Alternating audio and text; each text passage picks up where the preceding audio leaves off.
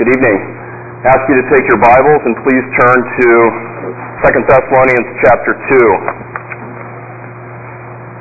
2 Thessalonians chapter 2. We're going to be looking, as our brother has told us, just at those first three verses um, in chapter 2. Today we finally get to the, the primary purpose of Paul's occasion for writing the second letter is really going to be unfolded to us here in our passage. He's had some preliminary remarks and thanksgivings for the Lord preserving them, um, their their um, abounding love and their their um, uh, faith that was greatly enlarged. And now he gets to really the point of why he's writing. You'll remember in his first letter he talked about the, the parousia, the, the, the coming of the Lord Jesus Christ, four times throughout that letter. That was very much on Paul's mind. And so now he's writing again, remember I said probably three to nine months after the first letter, to clear up some confusion that had arisen. They had misunderstood, they had misapplied um, some of the passages uh, that, that he had written, and one of which I think what um, Deepu, our brother, had just read for us. That passage in Thessalonians 4, in the latter um, verses there. So as I said, this message was misinterpreted, misapplied, and it, and it led to an unhealthy excitement, a misunderstanding about when the Lord was to come. Maybe the day of the Lord had already happened. Are we in the midst of the day of the Lord? There was confusion abounding in this church. And of course, remember that, that they are relatively young believers, probably less than a year in the Lord, maybe a year and a half in the Lord, and so they're, they're very young believers. Now, just by way of review, the context of the letters I already began to allude was, was, was, really to write to clear up this confusion. But there's also, uh, Paul is giving them encouragement in the midst of their persecution. We talked at some length um, over the previous weeks about how the persecution was intense. But Paul is so thankful to God because in the midst of that fierce persecution, their love was abounding towards one another, and their faith was greatly enlarged, to use the NAS uh, terminology. And then he goes on talking about the principle of God's righteous judgment, that is, the, the retribution that will come. So those who are inflicting all of this pain on you, ultimately they will be, there will be pain inflicted on them in God's righteous judgment. And so he develops that last time. We're not going to go over that. We spent a couple weeks in that. And then last week was just verses 11 and 12 where he really gets to this end. In light of all of this judgment and retribution to this end, we pray. And that was the substance of our last message. And we saw the resource um, that, that, that Paul and his companions go to, and that is what? The sovereign God. The request is that they would be counted worthy in the midst of all of their persecutions, that they would be counted worthy of their calling, that every desire would be fulfilled, and that their work of faith would be prospered with the power of God. And then finally in verse 12 was the reason, and that was the glory of Christ. That Christ would be glorified, that the Lord Jesus Christ would be glorified in you and you in Him according to the grace of our God. Paul's point was this, is that in, to summarize it, in, in light of the hope of the return of Christ and Him coming to set all things right, all things right, that, that, that it not only affects our thinking theologically of having all these things figured out, but it affects how we live. And that's why he prayed that they would be considered worthy um, of their calling. So the ultimate end of this prayer is that the Lord Jesus would be glorified. So tonight, with God's help, we're going to look at the first three verses of chapter 2. Next week, we're going to look at verses 4 to 12, the, the rest of this, the body of, of this uh, section. And this section, verses 1 to 12, is a very difficult section um, to look at, and you'll see that as we go through it. But we must remember, brothers and sisters, at the outset, that what is Paul's purpose in writing?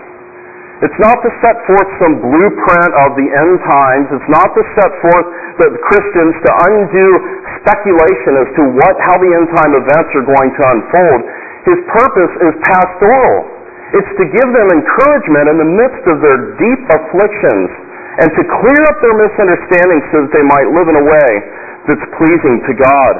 The persecution that they were enduring, the confusion that they had uh, regarding the day of the Lord, and then ultimately that led to the third reason of Paul's writing, and we're going to see that in chapter 3, the disorder that resulted because of all the speculations of if the day of the Lord's here, Christ is coming any day, why work? And we're going to unfold that when we get there. So again, this is the purpose of Paul's writing, and he's really building up to it in the latter part of chapter 1, but this is the climax. This is the reason of why um, he is writing. And as I said, this is one of the hardest passages, and some theologians say this is the most difficult text that the Apostle Paul has ever written. And we have to remember that even Peter said in 2 Peter, what did he say about Paul's writing? And things that are very hard to understand, right? And this is, I think, one of those texts. And there's really two extremes that you can go to as you approach a text like this. One is just to skip it and avoid it. And so those who do not practice expository preaching through books of the Bible would probably gladly leap right over chapter 2 and go to chapter 3. Okay, or jump to 213 where there's great encouragement here in God's sovereign election. The other extreme is to spend too much time on a text like this to, to speculate and to unfold and to set dates and to try to, you know, the, the, the prophecy conferences and those kinds of things. It's amazing that there's certain texts, a handful of texts that just get propounded all the time. And so I hope we strike the balance that we're going to go through it because we preach through books of the Bible here at Grace Bible Church. So we're going to we're going to go through it, but we're not going to read too much into the text like they do at the prophecy conferences and so forth. Perhaps most striking about this passage, and I'll bring this out more next week, is that it appears that this young church, who had some things wrong with it, they were doing many things well, but there was some things that, that, um, that they knew things that we don't. Look at verse 5 and 6, and then we'll read the passage in just a minute, but I want you to see this. Do you not remember that while I was still with you, I was telling you these things? And you know what restrains him now. Talking about Antichrist, we're going to get to that. So that in his time he will be revealed. We don't know what restrains. We do not know all that they knew. Okay, apparently Paul had given instruction to them that is beyond even what we know now. Now, of course, I've got my own ideas, and we're going to talk about that. But it's striking that they knew things that we didn't. He could just say, and you know. You know that I was teaching you about him. But we need to make no mistake about it that God's Word is 100% infallible. It is altogether true. It is the complete revelation of God. We don't have to speculate wondering, oh, God, God hasn't told us something. It is everything that we need to know is contained in this book. And the secret things belong to the Lord. Deuteronomy 29. I think for some of us, it's that we don't know our Old Testament enough, and we're going to get to that as far as the allusions to the prophecy of Daniel, which is very apparent in this passage and they, they can just go right over our head because we don't know Daniel that well. We don't study the Old Testament as much as we ought, and so maybe that's a challenge to all of us. So tonight, three simple points. The first point is the day of the Lord has not yet come. That's verses 1 and 2. The second two points have to do with what Paul says must happen first, and that's the great falling away from the truth, the great apostasy, and then the revelation of the man of lawlessness. So let's read the text, verses 1 to 3.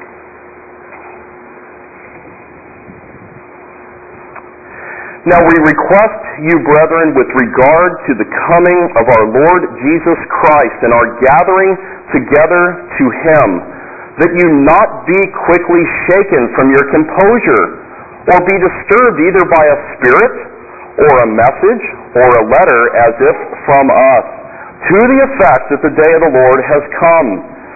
Let no one in any way deceive you, for it will not come unless the apostasy comes first, and the man of lawlessness is revealed, the son of destruction. And I'll read verse 4, but we're going to look at this next week. Who opposes and exalts himself above every so-called God or, or object of worship, so that he takes his seat in the temple of God, displaying himself as being God. And then that's where Paul says, Do you not remember while I was with you, I was telling you these things. So the title of the message is Do Not Be Deceived Concerning the Timing of the Day of the Lord. Very simple. First of all, we see this false claim. Paul begins chapter 2, or begins this passage, the chapter breaks came later. Now we request you, brethren. Again, every time he uses brethren, it's a term of endearment. Catch my, this is important what I'm getting ready to say. It's, it's almost as though the truly, truly, or amen, amen, amen that, that Christ uses. He says, now we request you, brethren. This is, this is Paul's way of transitioning to what he had already been talking about. He's already been talking about the day of the Lord, right? At the end of chapter 1, right? Hasn't he already been talking about that? I mean, what event is this? when the Lord Jesus is revealed, the revelation of our Lord from heaven with his mighty angels, right, and the judgment and the retribution that will be set forth. He's been talking about the day of the Lord already. But now he says, now we request you, brethren, he's about to address a serious problem related with it. A serious problem related to it. And that is because some thought that the day of the Lord had already come. And so he begins it in that way. Now again, when he says, the we request of you, brethren, with regard to the coming of our Lord Jesus Christ. That word coming is parousia. That's that word that means that, that, that when, when he is coming on the scene, it's the presence of one coming, the, the arrival, the advent. It often refers to, to the arrival or presence of royalty. And so that's that word that we saw at the end of chapter 2, 3, 4, and 5 in 1 Thessalonians. And we'll see it three times in this chapter alone. But here it is referring to that great and final day when Jesus Christ returns to earth. And then he, he addresses, he, he kind of adds a sublimity to this, and, and he doesn't want them to mistake, and so he doesn't just say the coming of our Lord, as he does in some places, but he says the coming of our Lord Jesus Christ, the full, complete title of our Lord, so that there's no mistaking about it. And then he says, notice, and our gathering together to him. Now it's very important, even in the English translations, it says, the coming of our Lord Jesus Christ and our gathering together to him. This is one and the same event with one article talking about two, two events here. And this word gathering is, is an interesting word. It's the gathering together into one place. And it only occurs one other place in the, in the New Testament, and that's a passage that you know well, and it's Hebrews 10:25. Not forsaking the gathering together of the saints, right? It's a passage that we love and we hold dear. It's the idea of a gathering together of God's people. So the, the, the parousia, the coming of our Lord Jesus Christ, will be at the same time as the gathering of God's people, as we read in 1 Thessalonians 4. It's one and the same event. So both Christ's coming and the saints' resurrection are in view here. Um, it's evident from the wording here. And so this, this coming and our gathering, on the one hand and, and on the other hand, together is one event. Notice that there's no room here for a secret seven-year rapture. It is not here. It's not in 1 Thessalonians. It's simply not here. This is one and the same event. Uh, Jack, let's turn to 1 Thessalonians 4. Because I think what Paul is doing is he's adding, he, he, he's, further developing what he had said already in the first letter here. Paul would continue to unpack the truths contained here. Remember that I, just by way of review, some teach that the end of Thessalonians 4 is talking about a secret rapture, right? A secret rapture where Christ comes almost to earth, he takes all the Christians out of the way, and then there's seven years of tribulation, and then seven years later Christ comes, and then that's when he comes, and that's the day of the Lord. I think that's lacking scriptural support. And particularly as you would consider that chapter, the end of chapter 4 flows right into chapter 5 without chapter breaks in the original. He goes right in and to talk about the times in the epic, brethren, you have no need of anything to be written to you, for you yourselves know full well that the day of the Lord will come like a thief in the night. That's 5, 1, and 2. You see, there's no secret. Suddenly now we fast forward seven years because there's a chapter break between chapter 4 and 5. It's just not here. And so too with our passage before us. Um, Beale calls this an overrealized distortion um, or some refer to it as an overrealized eschatology. They've, they've, they've gleaned these things, they've, they've received these things, and now they've, they've over-applied them to thinking that the day of the Lord had already come. Back to 2 Thessalonians 2, if you look in verse 8, jumping ahead a little bit here, but I want you to see this. Because the word parousia also occurs here. And he says in verse 8, Then the lawless one will be revealed, whom the Lord will slay with his breath, with the breath of his mouth, and bring to an end by the appearance of his coming, his presence, him coming on the scene. So notice, and next week we're going to develop this, but as the lawless one is revealed, that is, at the moment he's revealed, it's a very, very short time possibly instantly, I mean just back to back, then the Lord will slay him with the breath of his mouth at his coming. There's no seven years here. Now you can draw a line like I did after the word revealed, but there's not seven years there. Okay? The man of lawlessness is revealed, and then the Lord will slay with the breath of his mouth and bring to an end by the very appearance of him coming on the scene. Now, I know this is technical. I know I'm going fast. I'm probably jumping around, but try to follow along, and hopefully next week and this week we'll all sit together like a sandwich and uh, make some sense. Well, let's look at chapter 2, Paul, or verse 2. Paul says, that you not be quickly shaken from your composure or be distorted either by a spirit or a message or a letter as if from us, to the effect that the day of the Lord has come so we need to beware of being quickly shaken by prophecy, as this young church did. They were quickly shaken in their composure. There was, uh, you know, the idea that the day of the Lord had already come had led, to some um, imbalance in their lives, neglecting responsibilities, a mental excitement, a speculation, all of these things, um, becoming idle, quitting their jobs. Now, the word for shaking here is it's, it's a word that means a motion produced by winds, storms, and waves to agitate or to shake. It's the word that's, um, that would be similar to like an earthquake. In Acts 4.31, when the, the, when the early church is there praying, and it says, and when they had prayed, the place was shaken. That's the word here. And Paul is here using this word talking about their composure, literally their mind, being shaken. You're being shooken up because you don't understand these things and you don't understand when the Lord is coming.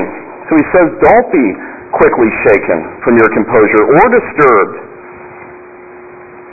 And he speaks of the day of the Lord uh, here. Now, I don't know if you caught it, but back in verse 10 of chapter 1, he doesn't say day of the Lord, but notice what he says. When he comes to be glorified in his saints on that day, that great day.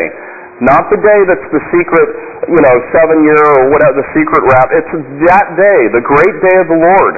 So he had already referred to it in 110. He's mentioning it by name, the day of the Lord, and 2.2 here before us. Now, what was causing them to be quickly shaken uh, from their composure? It appears that they're there's three possibilities. He says either by a spirit or a message or a, or a letter as if from us. And so the idea of a spirit may be some prophecy, some prophetic utterance that was given uh, from someone in their midst. The idea of a message, it's logos in the original, it's, it's a spoken word, maybe a false report of some sort uh, going forth or being rumored uh, uh around at Thessalonica and, and in that church or a letter, and this is it's, pol, it's it's uh, where we get epistle from, as though written by us. And I think this is probably probably a more likely uh, the more likely cause because forgery was very common in the first century. If you wanted to get a message across, you would forge and sign somebody's name that was well known to get it read. Let me illustrate that. If I was to write some book on on anything or prophecy or whatever and put my name on it, nobody would read it, right? More than likely, maybe somebody would, but if I was to somehow be able to get it published with Dan Brown or, or some other, you know, Tim LaHaye or something like that, millions of copies would be sold and you would be reading what I had wrote, right? And so there was these letters that went around and there would, sometimes would be forged, obviously, um, Paul the Apostle. And so that could be what was creating some of this, uh, um, them being shaken here. But uh, you know, Paul doesn't know. He's saying either by a spirit, a message, a letter. It was in like, all likelihood, it was probably all three. and then their own just lack of understanding. So he's wanting to give them um, a, an understanding here to don't be quickly shaken. The day of the Lord has not come. And I don't care if you hear it, if somebody prophesies that it has, if you hear some report from someone you respect, or even if you get a letter, and even though it looks like it's from me, the day of the Lord has not come. So he wants to get that across. And it's literally present. When it says has come, it's literally the day of the Lord is not present now. And you can imagine in the midst of all of their affliction and, and suffering that they went through, we developed this some weeks back, that maybe they were thinking this has got to be the end because how could God allow this to happen to us as a young church? So they thought that it was present. Now, there was a similar issue in Corinth. Look back in Corinthians 15, 1 Corinthians 15.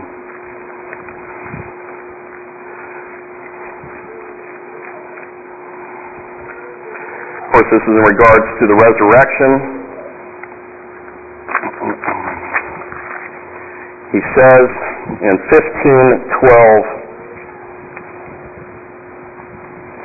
Now this is where some are denying the final physical resurrection here.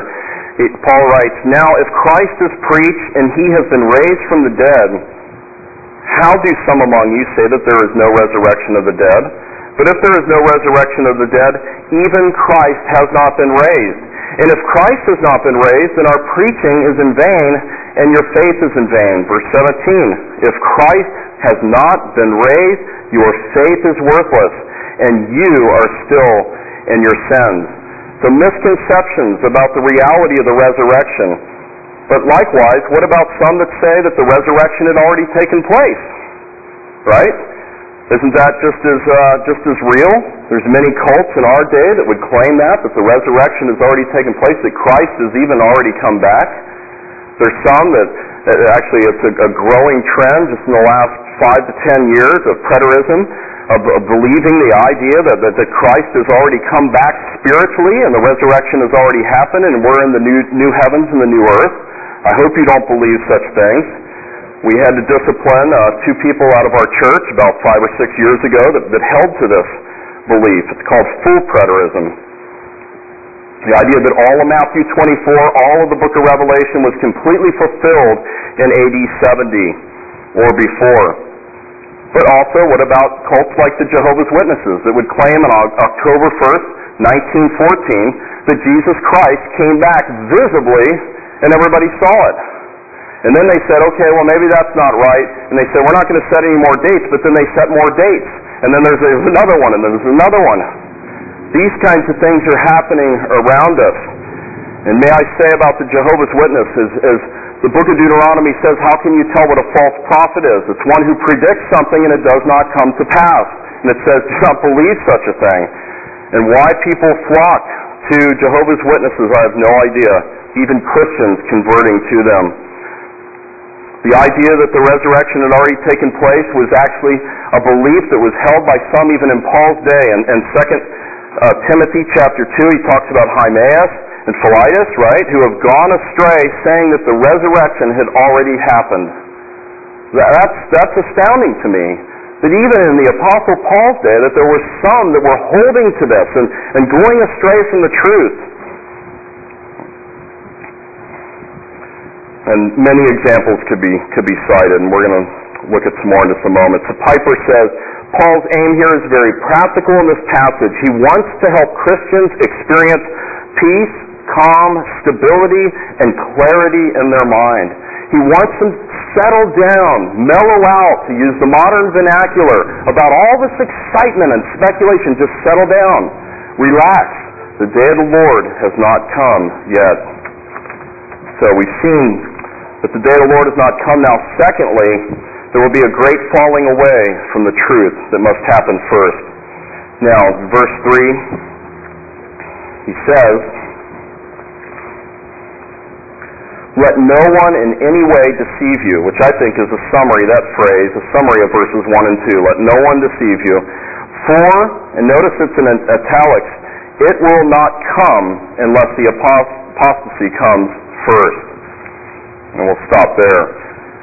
Notice that what Paul is saying here is that this day of the Lord, that, that, that, you're being stirred up and shaken by spirits and messages and letters and all that, let no one deceive you. It will not come unless the great apostasy comes first. And this word is, means a falling away, a defection. Um, it's translated rebellion in the NIV and the ESV, I think also translates it rebellion. The great and final rebellion. So it appears that even, and I've already alluded to this, but it appears that they had already received some instruction regarding this according to verse 5 and verse 6. Now, even Jesus Christ warned about such a, thing happening when he was still on earth in Matthew 24. I'll just read it. Verse 10, you can write down the reference, 10 to 12. Jesus says, At that time many will fall away and will betray one another and hate one another. Many false prophets will arise and mislead many because lawlessness is increased and most people's love grow cold. But the one who endures to the end will be saved. Jesus Christ, even in that passage there, talks about such a time. Notice the falling away in verse 10, the lawlessness in verse 12. Both of those ideas are communicated here in verse 3 uh, by the Apostle Paul. Now, I want to make something very clear here the idea of falling away, the idea of a defecting or a, um, a, a departing from the faith, Paul in no way means to communicate, and neither do I, that the true child of God can fall from grace. That the true child of God can somehow lose his salvation. That is not te- the teaching of the Word of God. I want to make that very clear. God's genuine children will not be deceived. Though they may backslide for a season, they will be brought back by the, whole, the power of the Holy Spirit. They will not ultimately fall away. The Good Shepherd knows his sheep, and they hear his voice, and they follow him.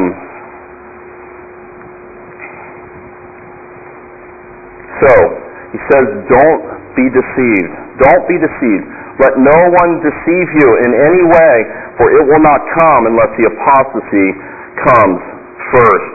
I think this is a clear allusion, well, this whole passage really, to Daniel's prophecy and the prediction of this end time opponent that will come against God's covenant community and will be raised up and, and, and, and will, will um, lead many of God's people away. A large scale compromise this apostasy that, that it doesn't occur outside of the church, it doesn't occur outside of God's covenant community, but it occurs what appears to be inside of the covenant community of God. And there's three th- three observations I would give you. The first is, is the immediate context. Context. It appears to happen within the church, doesn't it? Paul is talking here, and he's talking about this apostasy. He doesn't say, I mean, they're living in a pagan Thessalonica, and there's pagan worship all around them. He, he most certainly doesn't mean that there's a falling away and they, they worship worse idols, right? He's talking about, and within the context of the church, or the professing church, there will be a great falling away. Also, the idea of falling, uh, falling away assumes a prior turning to God right? And then finally, it's consistent with the word um, apostasy and its original word of, of falling away and, and how it's used in the Bible, referring to those that profess faith in Christ. Now, deceptive ideas are being propagated all the time, all around us. Okay, there's those who take the name Christian, those who take the name of, of loving God or professing to love God, where there's deceptive ideas being communicated. I'm just going to give you one. Consider Mormonism, known for its wholesome family values, known for all the good things that they do, the, the caring for some of the poor, the greater zeal to witness than, than some Christians, or most Christians, sadly. And all of this points to where, wow, they must just really, truly love God. But as, tract as attractive as that is, they are devoid of the true gospel of salvation in Christ alone, through faith alone in Christ. They're devoid of the true gospel. So all of the ideas, all the outwards can appear very deceptive and appear very right. but it's, it's, it's missing the core of the gospel. Consider even in the Apostle Paul's time, consider Thessalonica. Just, just go back to AD 51, around this time, and there you are walking through the streets, paganism all around you. But if you met somebody else that professed faith in Christ, you could be assured of this thing that whatever revelation of Holy Scripture was available at the time, they believed it. They feared God. They believed God to be sovereign and control of all things. There was no disputing these types of things. They believed the deity of Christ, salvation um, um, in Christ alone. You, you wouldn't just meet Christians uh, in AD 51 walking through the streets like we do today. And what I mean by those who take the name Christian. Because nowadays, as we discovered as we went witnessing before our picnic, we went to the family day here in Claremont, just talking to people, talking to people after they went to the Muslim booth, and, and just inquiring of people. People do not, they, they take the name Christ, but they do not believe this is God's Word. They do not believe that it's infallible. They do not believe that Christ is fully God, fully man. They do not believe a myriad of things that make up what a true child of God is. And so in our day, how much more we need to clarify because we see this Christian unbelief under the name of being a Christian. But it's really an unbelief in the core values and truths that we hold dear. Look at 2 Timothy, or 1 Timothy 4. Paul told us to expect such things, chapter, verse 1. But the Spirit explicitly says that in the latter times some will fall away from the faith, paying attention to deceitful spirits and the doctrines of demons. 2 Timothy chapter 3. Realize this. In the last days, difficult times will come. Verse 5. Holding to a form of godliness, although they have denied its power, avoid such men as these. I think you know the rest of the passage. I'm skipping it. Men, lovers of selves, and all the, all the rest there holding to a form of godliness, but denying the very power. That, Paul said, that would happen. And we see it happening before our very eyes. Now, as far as this great falling away, I mean, we've seen a, we've seen falling away in the, in the Bible that's recorded for us, haven't we? What's the primary example that might pop into your mind? Probably several, but Judas, right? I mean, it should pop into your mind because at the end of verse 3 it says the son of destruction or the son of perdition, literally. That's a term that's referred to of Judas. Okay? So Judas pops into our mind. That's one who has fallen away. What about you? We can go back way before that, even in the garden. Cain fell away. Um, example after example, Esau trading his birthright. What about examples in history that we see even right now before our eyes? Consider the Anglicans. Consider the church in Europe at large. Consider the church in England, the place where the Puritans three and four hundred years ago had such mighty revivals under their ministries.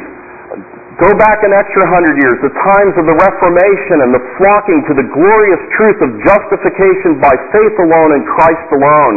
The dark ages becoming, dawning with a bright light and coming back to these, these wonderful truths contained in the Bible. Consider that time for hundreds of years, just the gospel being magnified and millions of souls being saved. Now, there's, there's some problems with that, state churches and all of that, but all that aside, doctrine was held dear, the gospel was magnified, and what is the church, what, how is the church represented now in England? You've got a liberal Baptist union which ordains women that's the Reformed Baptist, if you will. I mean, that's that's the you know the Baptist Union there has has gotten really bad. What about the Anglican Church? What about these bishops, Bishop Spong and others who, who bring up these ideas of denying eternal punishment and denying the infallibility of Holy Scripture? That is a falling away from truth, brethren. And it's right before our eyes. What about the Episcopal Church here in the United States? First, they want to uh, um, allow women into leadership, right? And then it's, well, we can uh, embrace homosexuality. We'll take those pages out of the Word of God. You know, those are cultural, culturally related pages. We don't have to apply those. And then now we're ordaining homosexuals into the ministry. That is a falling away from truth. And it's right before your eyes. Other examples the extreme charismatic church, the mockery on TBN, the women preachers that are on there, the Benny Hinns that are there that can just at the moment just command whatever. I was debating a guy yesterday talking about this where he was he was defending Benny Hinn's ministry. It is an absolute mockery what goes on in the name of Christianity today and it should bother you. It should make you weep because the gospel is being perverted and your God is being misrepresented. Consider big name churches like Willow Creek, and Bill Hybels, and after September 11th, you know, having an Islamic leader come in to talk about the virtues of Islam in a New Testament church. Now, what is wrong with that? Am I the only one seeing this? Am I the only one bothered by this? some of the Baptist churches embracing what is known as open theism. Open theism is that doctrine that, that basically just says that God really doesn't know the future. He really doesn't know what's going to happen. He, you know, it's kind of a risk for God, but He's taken a great risk and given us a free will, and He really doesn't know what's going to happen. What's wrong with that? It goes against the clear teaching of Holy Scripture that God is all knowing, that God is all powerful, that God holds all things together by the word of his power. It's an insult to God. And yet these are things that are being propagated in our day in the name of Christianity. Not Mormonism or Jehovah's Witness. This is in the name of Christianity. So, this falling away, this great rebellion must happen first, and I submit to you, we are seeing it in great measure in our day. Whether it's what this is talking about, I don't know, but it is happening before us. There is an incredible falling away from truth. And it's interesting because even during Paul's life, he saw the second coming of of Christ as imminent. He saw falling away. I already told you about the Second Timothy passage. Those who said the resurrection had already come, they departed from the truth. Paul could say in 1 Thessalonians 4 that we who are alive and remain will be caught up together with him. Not those in future generations, but we, like it within Paul's lifetime, the possibility of the Lord Jesus Christ coming. I believe we need to be ready for the return of Christ today because it could come at any time. Whatever needs to happen, don't ever get into a situation of, of evaluating um, the, the, the, the uh, geopolitical scene and, and the newspapers and all that. Well, I haven't seen this yet, I haven't seen that yet. I guess he's not going to come because it will come like a thief in the night. Matthew 24, Thessalonians 5 1. It will come when you least expect it. So we need to be ready. So, first of all, he says that this great apostasy must happen first. The second thing he says is that the man of lawlessness is revealed, the son of destruction. Now, who is this lawless man? This final apostasy, this great falling away, prepares the way for the manifestation of this human person. And, and, and, and he's going to come in all wickedness. He's going to come inspired by Satan. And this falling away, I think, sets up the fertile ground for Antichrist to be raised up within the context of some religious institution. We don't know exactly. Turn to 1 John chapter 2.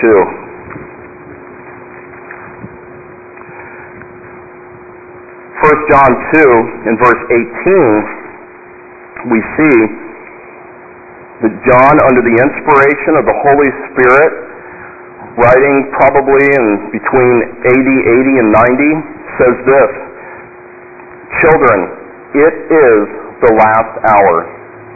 And just as you heard that Antichrist is coming, even now many Antichrists have appeared, and from this we know that it is the last hour. And isn't it interesting, right after that passage is at verse 19, talking about when they go out from us, they were not really of us, which is really what?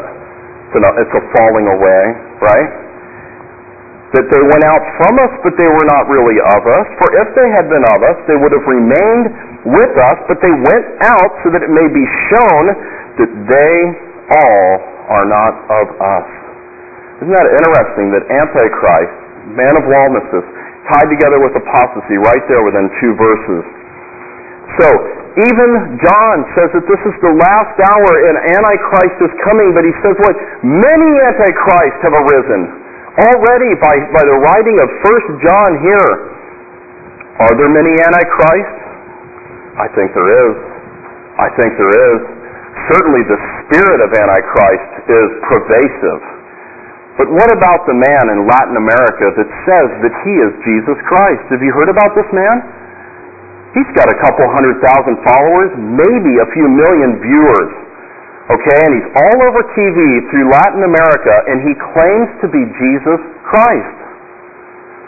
This stuff is happening even in our day. This is amazing. I, I neglected to search to get the guy's real name. It's um, a Latin name.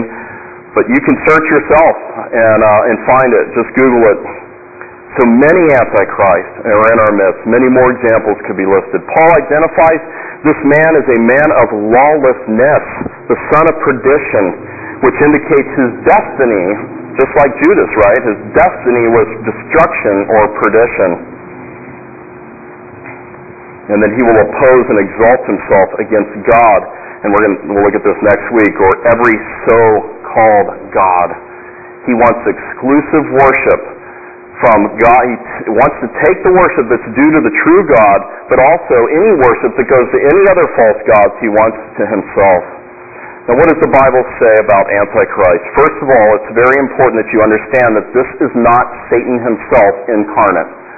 Okay, Satan is not going to become incarnate, and, and, and, and that is not going to be Antichrist. This will be a human inspired by Satan, motivated by Satan, even given some power, according to verse 9, by Satan. Notice verse 9. That is the one whose coming is in accord with the activity of Satan, with all power and signs and false wonders.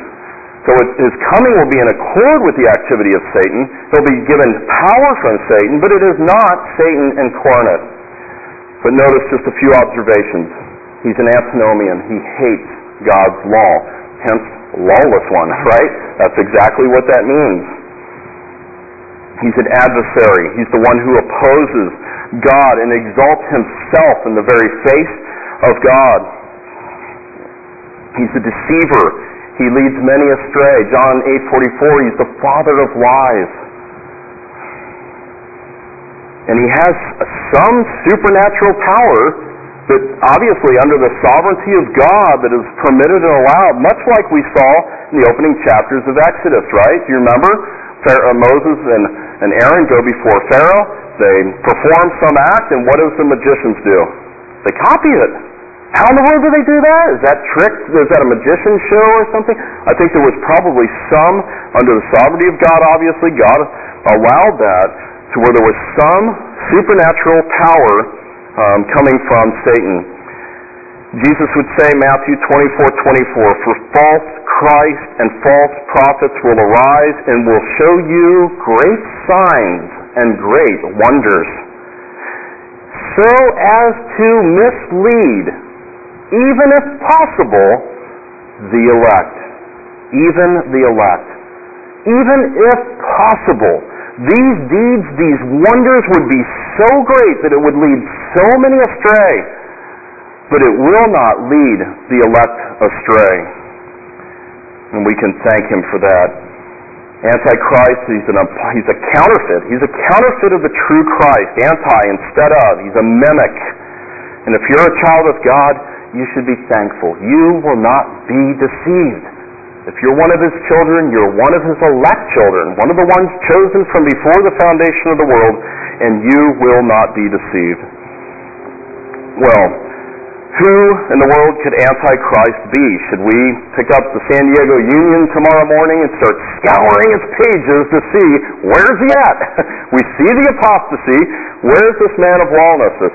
Let me tell you just a, a little bit about what those in, throughout church history have thought that this refers to. First of all, the early church, the, the church fathers, actually thought it referred to the Roman Empire, right? They actually thought it referred to the Roman Empire. and they, they, they thought that, that somehow that, that that was related to this or one from within the Roman Empire. The reformers saw the abuses of the Roman Catholic Church and said, it has got to be the Pope. Our own confession, the 1689 in chapter 26, states that the Pope is the Antichrist. Now, we don't believe that 100%. It, he's certainly a Antichrist. Whether he is the Antichrist, I think, is uh, um, maybe overstep, it. But you can consider and understand the reformers from the reformer standpoint and the Westminster divines in the early 1600s you know, a thousand years of dark ages and the oppressive nature of the Roman Catholic Church, the perversion of the papacy, and all of that, I can see where they would point to that. He's certainly a Antichrist. Let's look at Daniel chapter 8. Daniel chapter 8. And I'm going to hit these verses really quick, but I, I just commend them to you to look at later, and we will be looking in more detail at these next week. Daniel 8 and verse 23, which verse 21, it talks about the shaggy goat. Uh, 22, the broken horn. 23, in the latter period of their rule, when the transgressors have run their course, a king will arise, insolent and skilled with intrigue. Notice the, the word insolent means he will arise with a fierce face with a fierce face, and he will intimidate people into submission. And notice it says skilled with intrigue, which communicates, I think, the shrewdness and the deceitful nature of this ruler. So this is the one that will arise. Look at chapter 11. Chapter 11 and verse 36. Again, the whole section is 31 to 45 for further study for you this week, but 36 says, Then the king will do as he pleases, and he will exalt and magnify himself above every god, and will speak monstrous things against the God of gods. And he will prosper until the indignation is finished, for that which is decreed will be done. And then finally, chapter 7 and verse 25 says, He will speak out against the Most High and wear down the saints of the highest one, and he will intend to make alterations in a time and in the law, and they will be given into his hand for a time, a times, and a half a time. Now, there's some that think the, the Daniel 11 passage was actually before Christ fulfilled, and uh, I think it was BC 164, uh, Antiochus uh, Epiphanes and where he incited this great apostasy among the nation of Israel so that pagan worship was going on even within the temple of God. Um, but that's neither here nor there. But suffice it to say, Antichrist has been coming, coming. There, there's, there's several different Antichrists, many Antichrists that have come. Who's this great lawless one? The final Antichrist? I do not know. I'm sorry to let you down.